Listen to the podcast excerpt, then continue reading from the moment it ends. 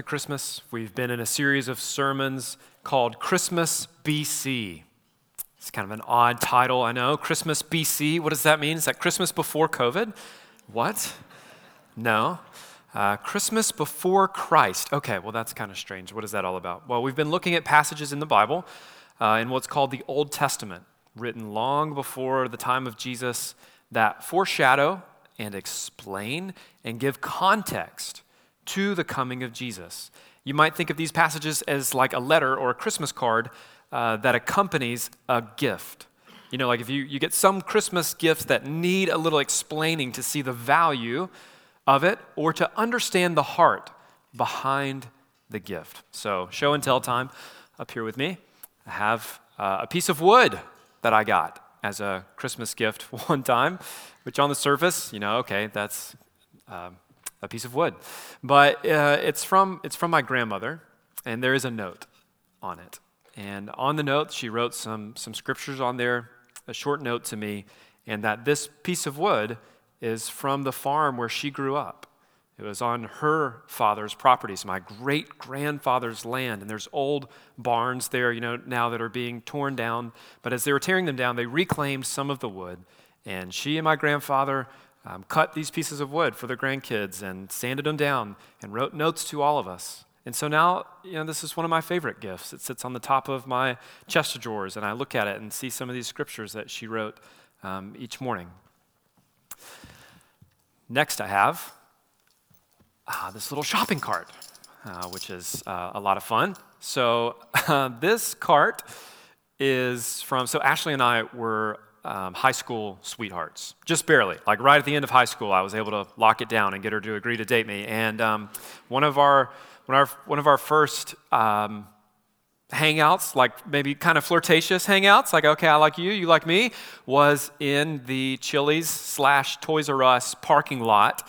Uh, in Savannah, Georgia, and we thought it'd be fun uh, for her to sit in the buggy and for me to cruise around the parking lot and chat. And so her first Christmas gift to me was um, this buggy. So you'd have to have like a note or some pictures to understand the importance of the gift. Don't worry, you'll never see the pictures, but um, this is the, the gift.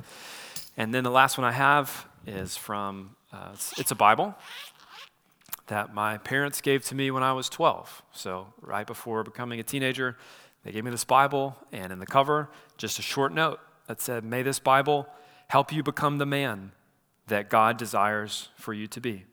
We love you mom and dad. Yeah. And the note makes it mean all the more. And so, as we look at some of these Old Testament passages that foretell and explain the coming of Christ, you can think of these as a, a letter that helps you understand the gift, and just as importantly, helps you understand the heart of the one who is giving us this gift. During the Christmas season, many of us get that. Jesus, the Son of God, came into the world to save us. And we celebrate that and we appreciate it. But I wonder if along the way, do we stop and ponder the heart of God behind this precious gift? So it's not just that he came, but why would he even choose to come? What is in his heart toward us?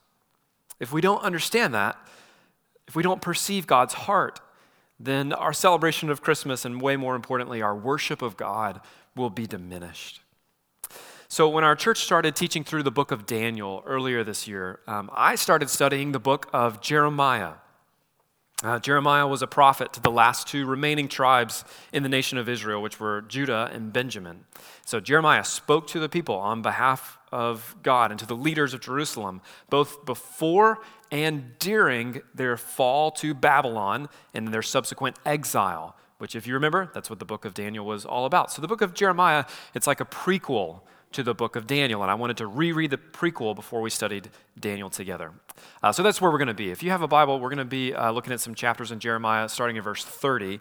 But the book of Jeremiah, man, it is a doozy, okay? Like, it is really sad for the most part.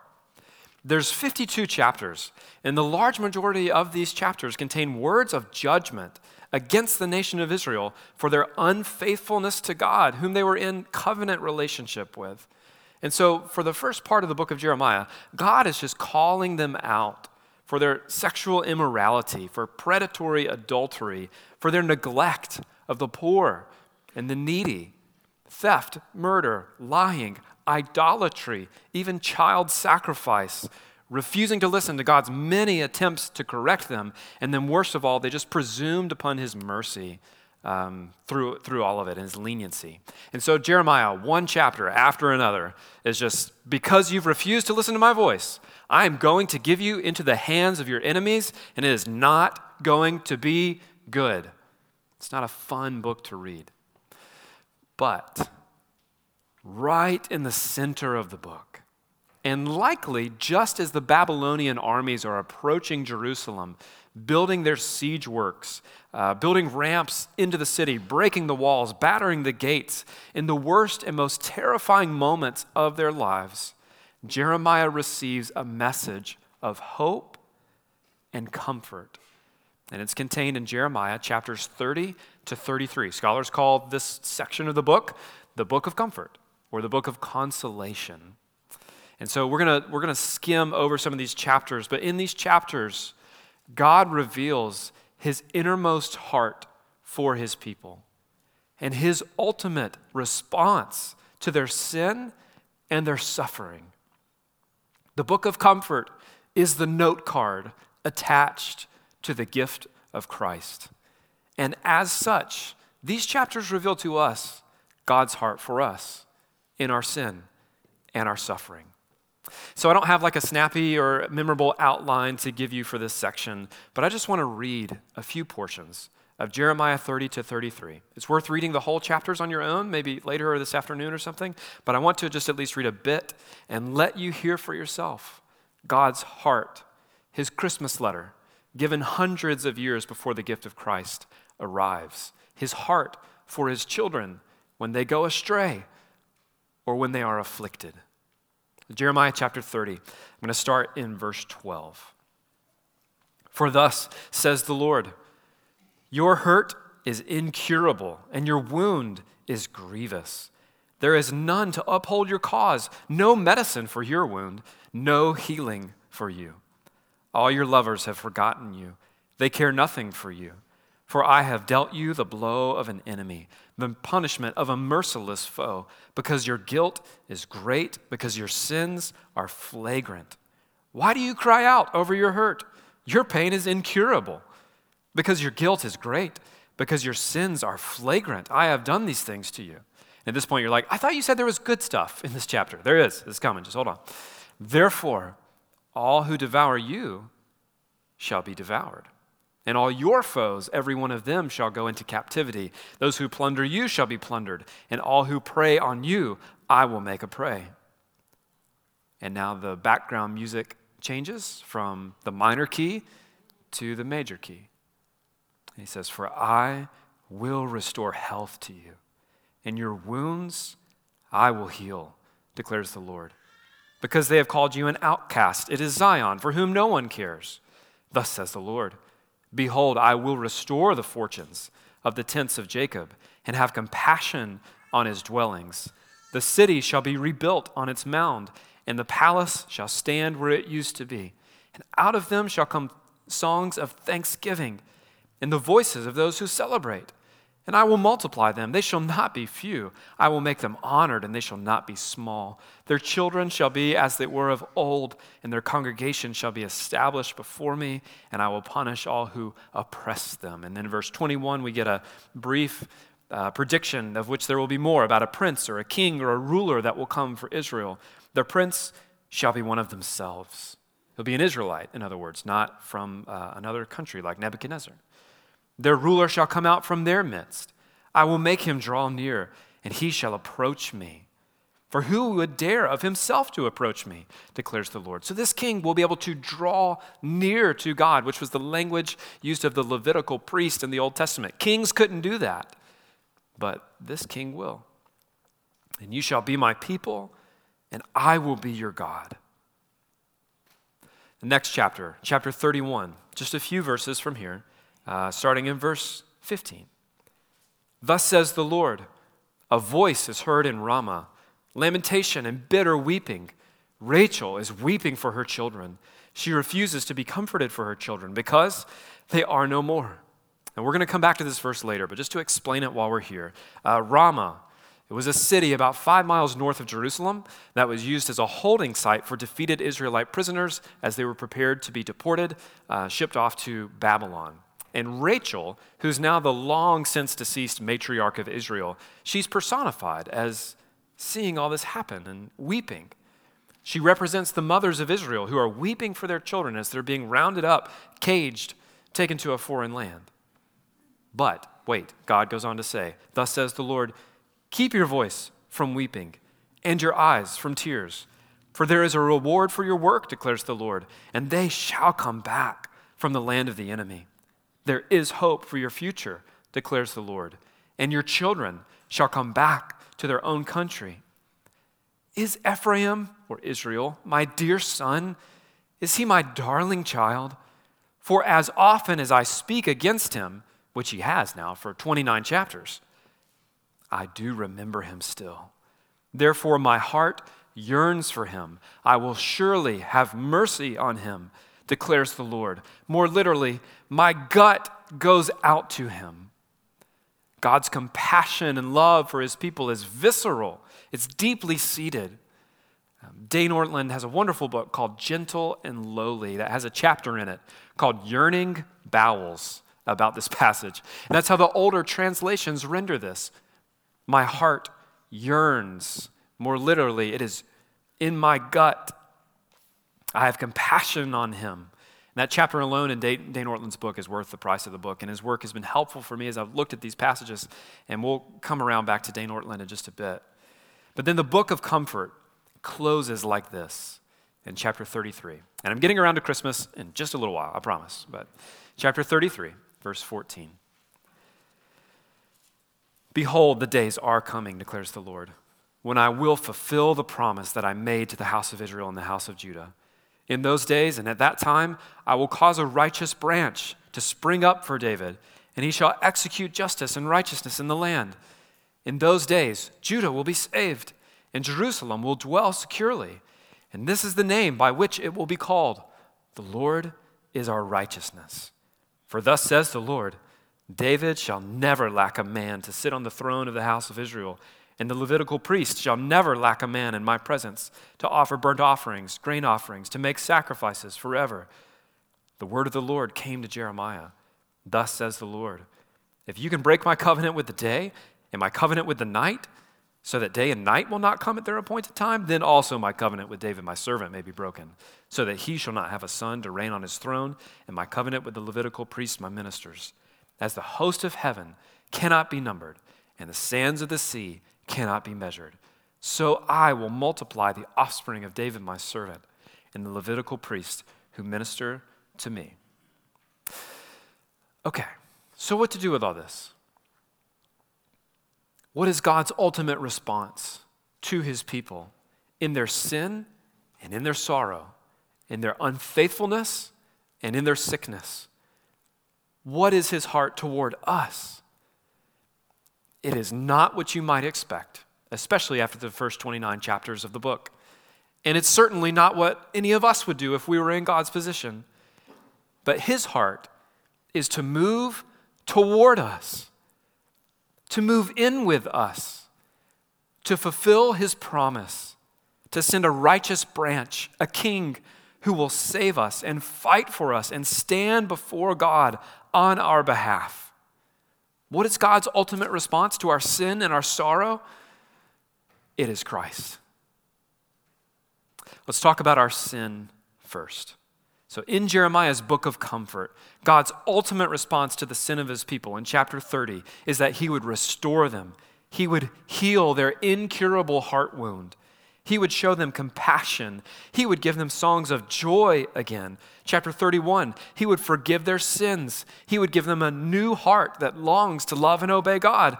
And he would show them mercy. So, yes, Of course, God is grieved and rightly offended by our sin, and He will certainly punish those who callously persist in it, as you might expect a morally righteous God to do. But what is His heart's response to our sin? Is His finger always on the trigger?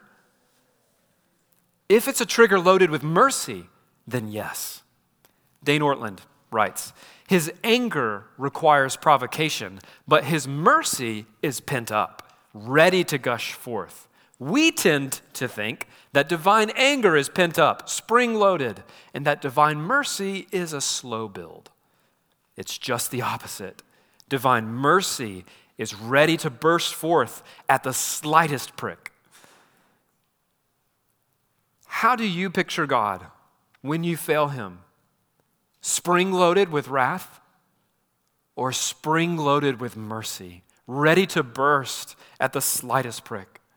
Of course, our sins are serious. God takes them seriously. But rather than move away from us, He moves towards us. He moves heaven and earth, or more accurately, He would move heaven to earth in order to rescue us from it.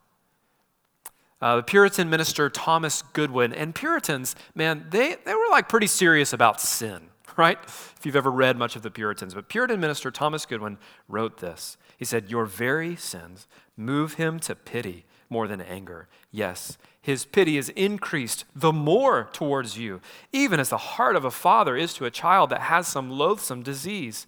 His hatred shall all fall, and that only upon the sin to free you of it by its ruin and destruction. But his bowels, there's the old word again, but his heart shall be the more drawn out to you. And this as much when you lie under sin as any other affliction. Therefore, fear not. What shall separate us from Christ's love?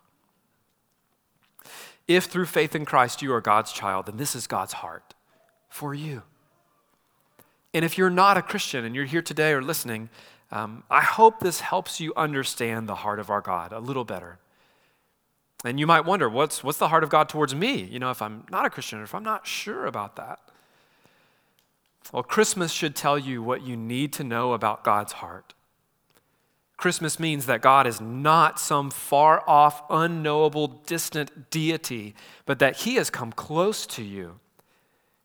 That He's willing to do anything and everything necessary to reconcile you to himself so that you might not have to sit under the judgment of God. And all that wonderful kindness is meant to lead you to a changed life, a new life where God's love and his, his ways are written on your heart. He longs to be gracious to you. And so today, the ball is in your court. The invitation has been extended. Perhaps you're someone that questions a lot of things about God, but I hope today you see his heart. Now, what about our sorrow? How does Christmas speak to our sorrows? Perhaps for many of you, this is not the most wonderful time of the year. For whatever, could be a number of reasons. Maybe you know that you're going to have to spend yet another Christmas alone. Or maybe the brokenness of your family is always front and center at family gatherings, and so you just dread it. Or maybe you're suffering from sickness and all of the complications that that brings to our gatherings this year.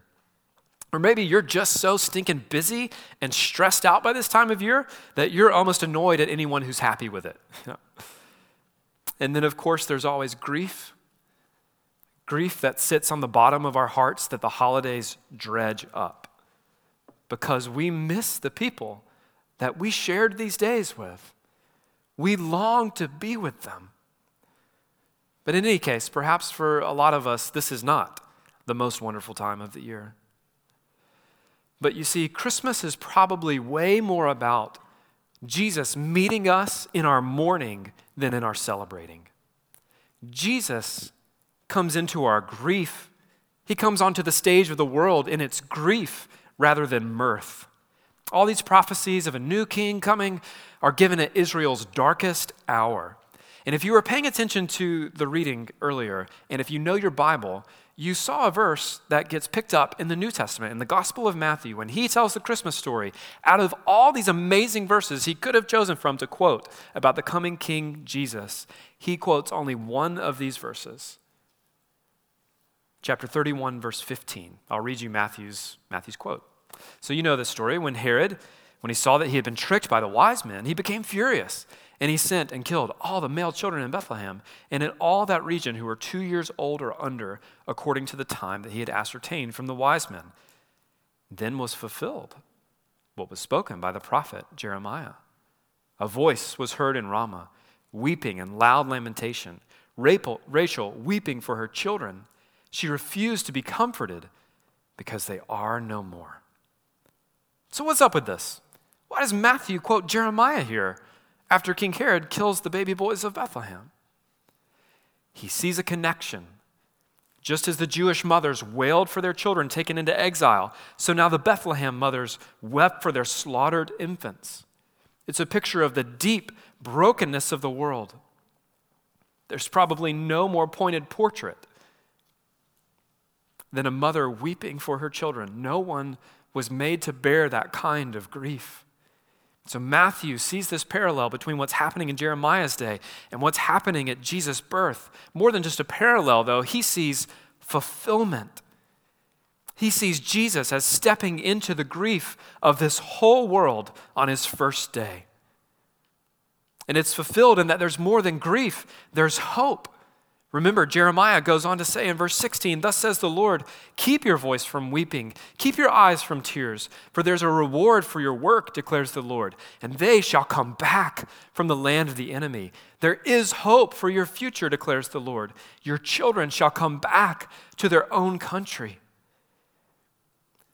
You see, Jesus is the embodiment of God's words of hope given to his people in the throes of their grief. He's not just words of hope, he is the presence of hope itself. Several years ago, John Piper wrote a short poetic story called The Innkeeper, and it's an imaginative retelling of, well, what if the innkeeper's son was lost in the Bethlehem massacre too? And in the story, Jesus comes back to the inn many years later as an adult and meets the man who lost his little boy even though Jesus lived.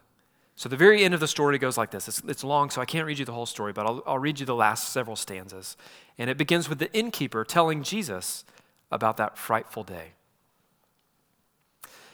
He says, Before I found the breath to scream, I heard the words, a horrid dream.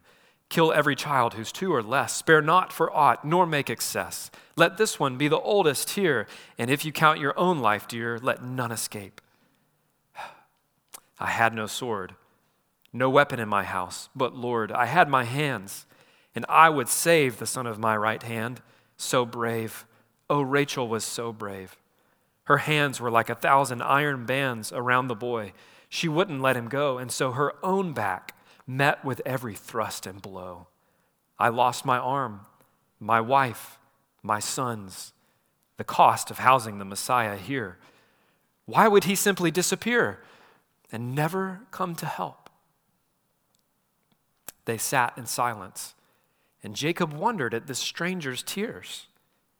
And then Jesus speaks I am the boy that Herod wanted to destroy. You gave my parents room to give me life, and then God let me live and took your wife. Ask me not why the one should live, another die. God's ways are high, and you will know in time. But I have come to show you what the Lord prepared the night that you made a place for heaven's light. In two weeks they will crucify my flesh. But mark this, Jacob. In three days I will rise from the dead and place my foot upon the head of him who has the power of death.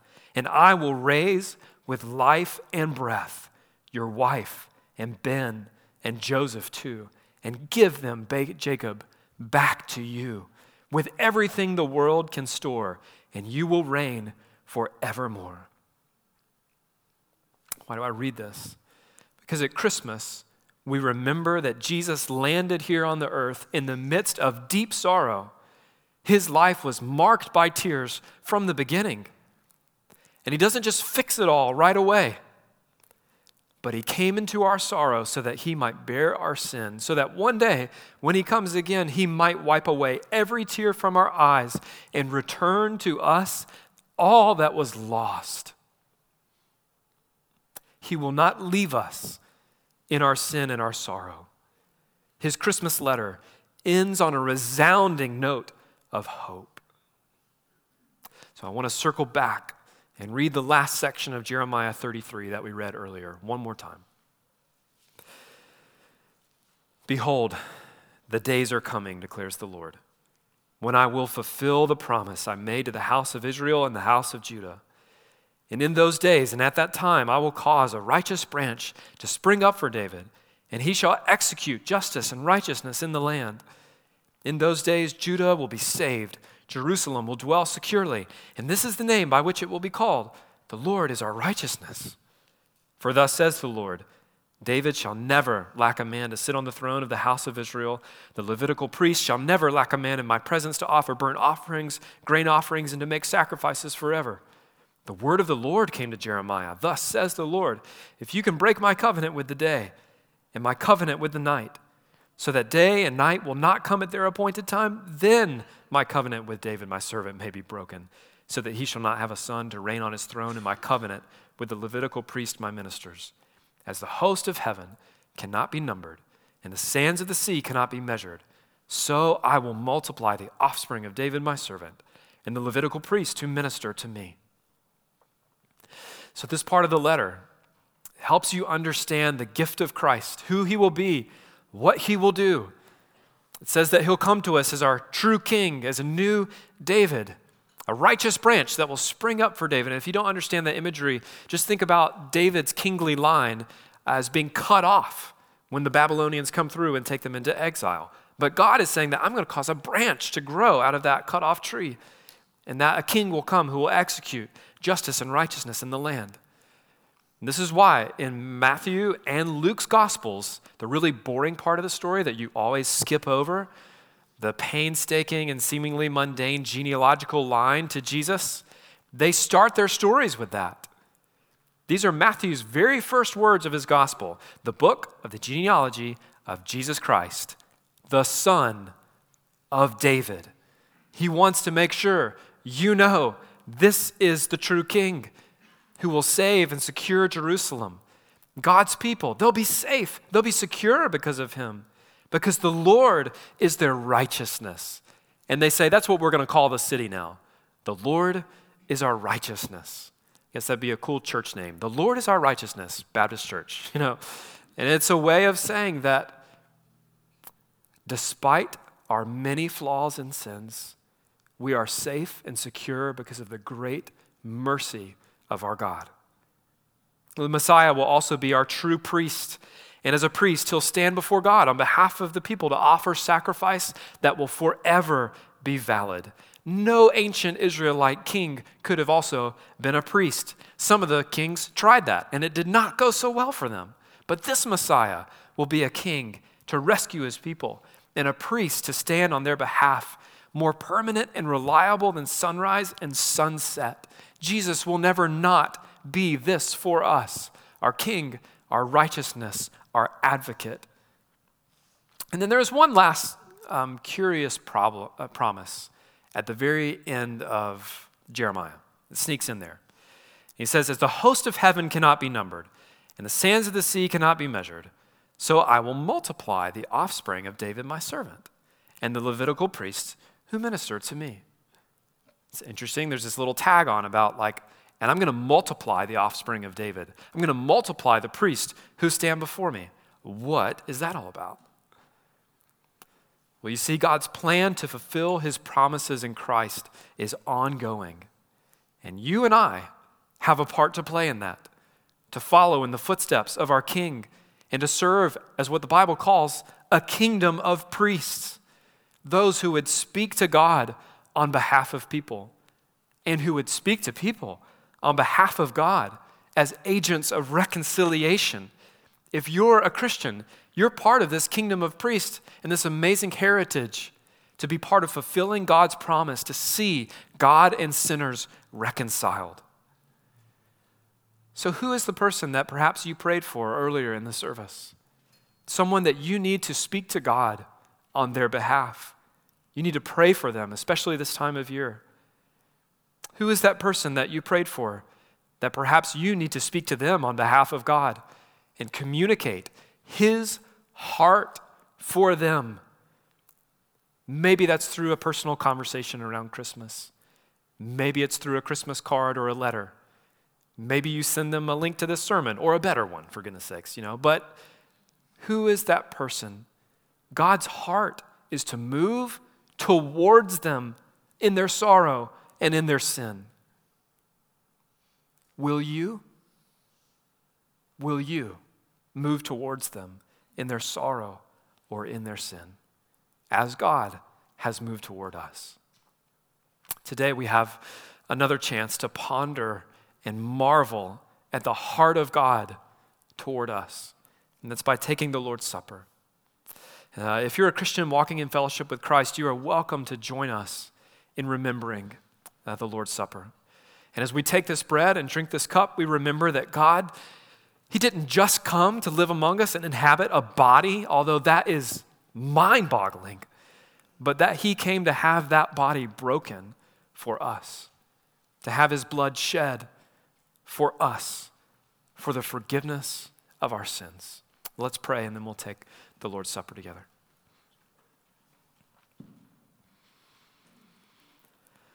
Our Father, we give you thanks for this letter. It expresses your heart for us.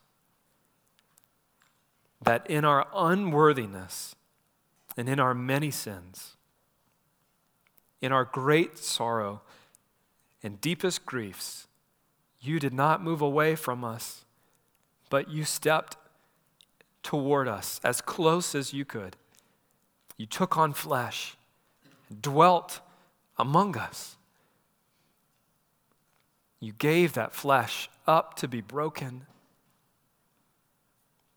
your blood to be spilled on our behalf, so that we could be forgiven, reconciled with you, and restored all the things that are lost. So we give you thanks for your heart, God, toward us expressed through this, your word.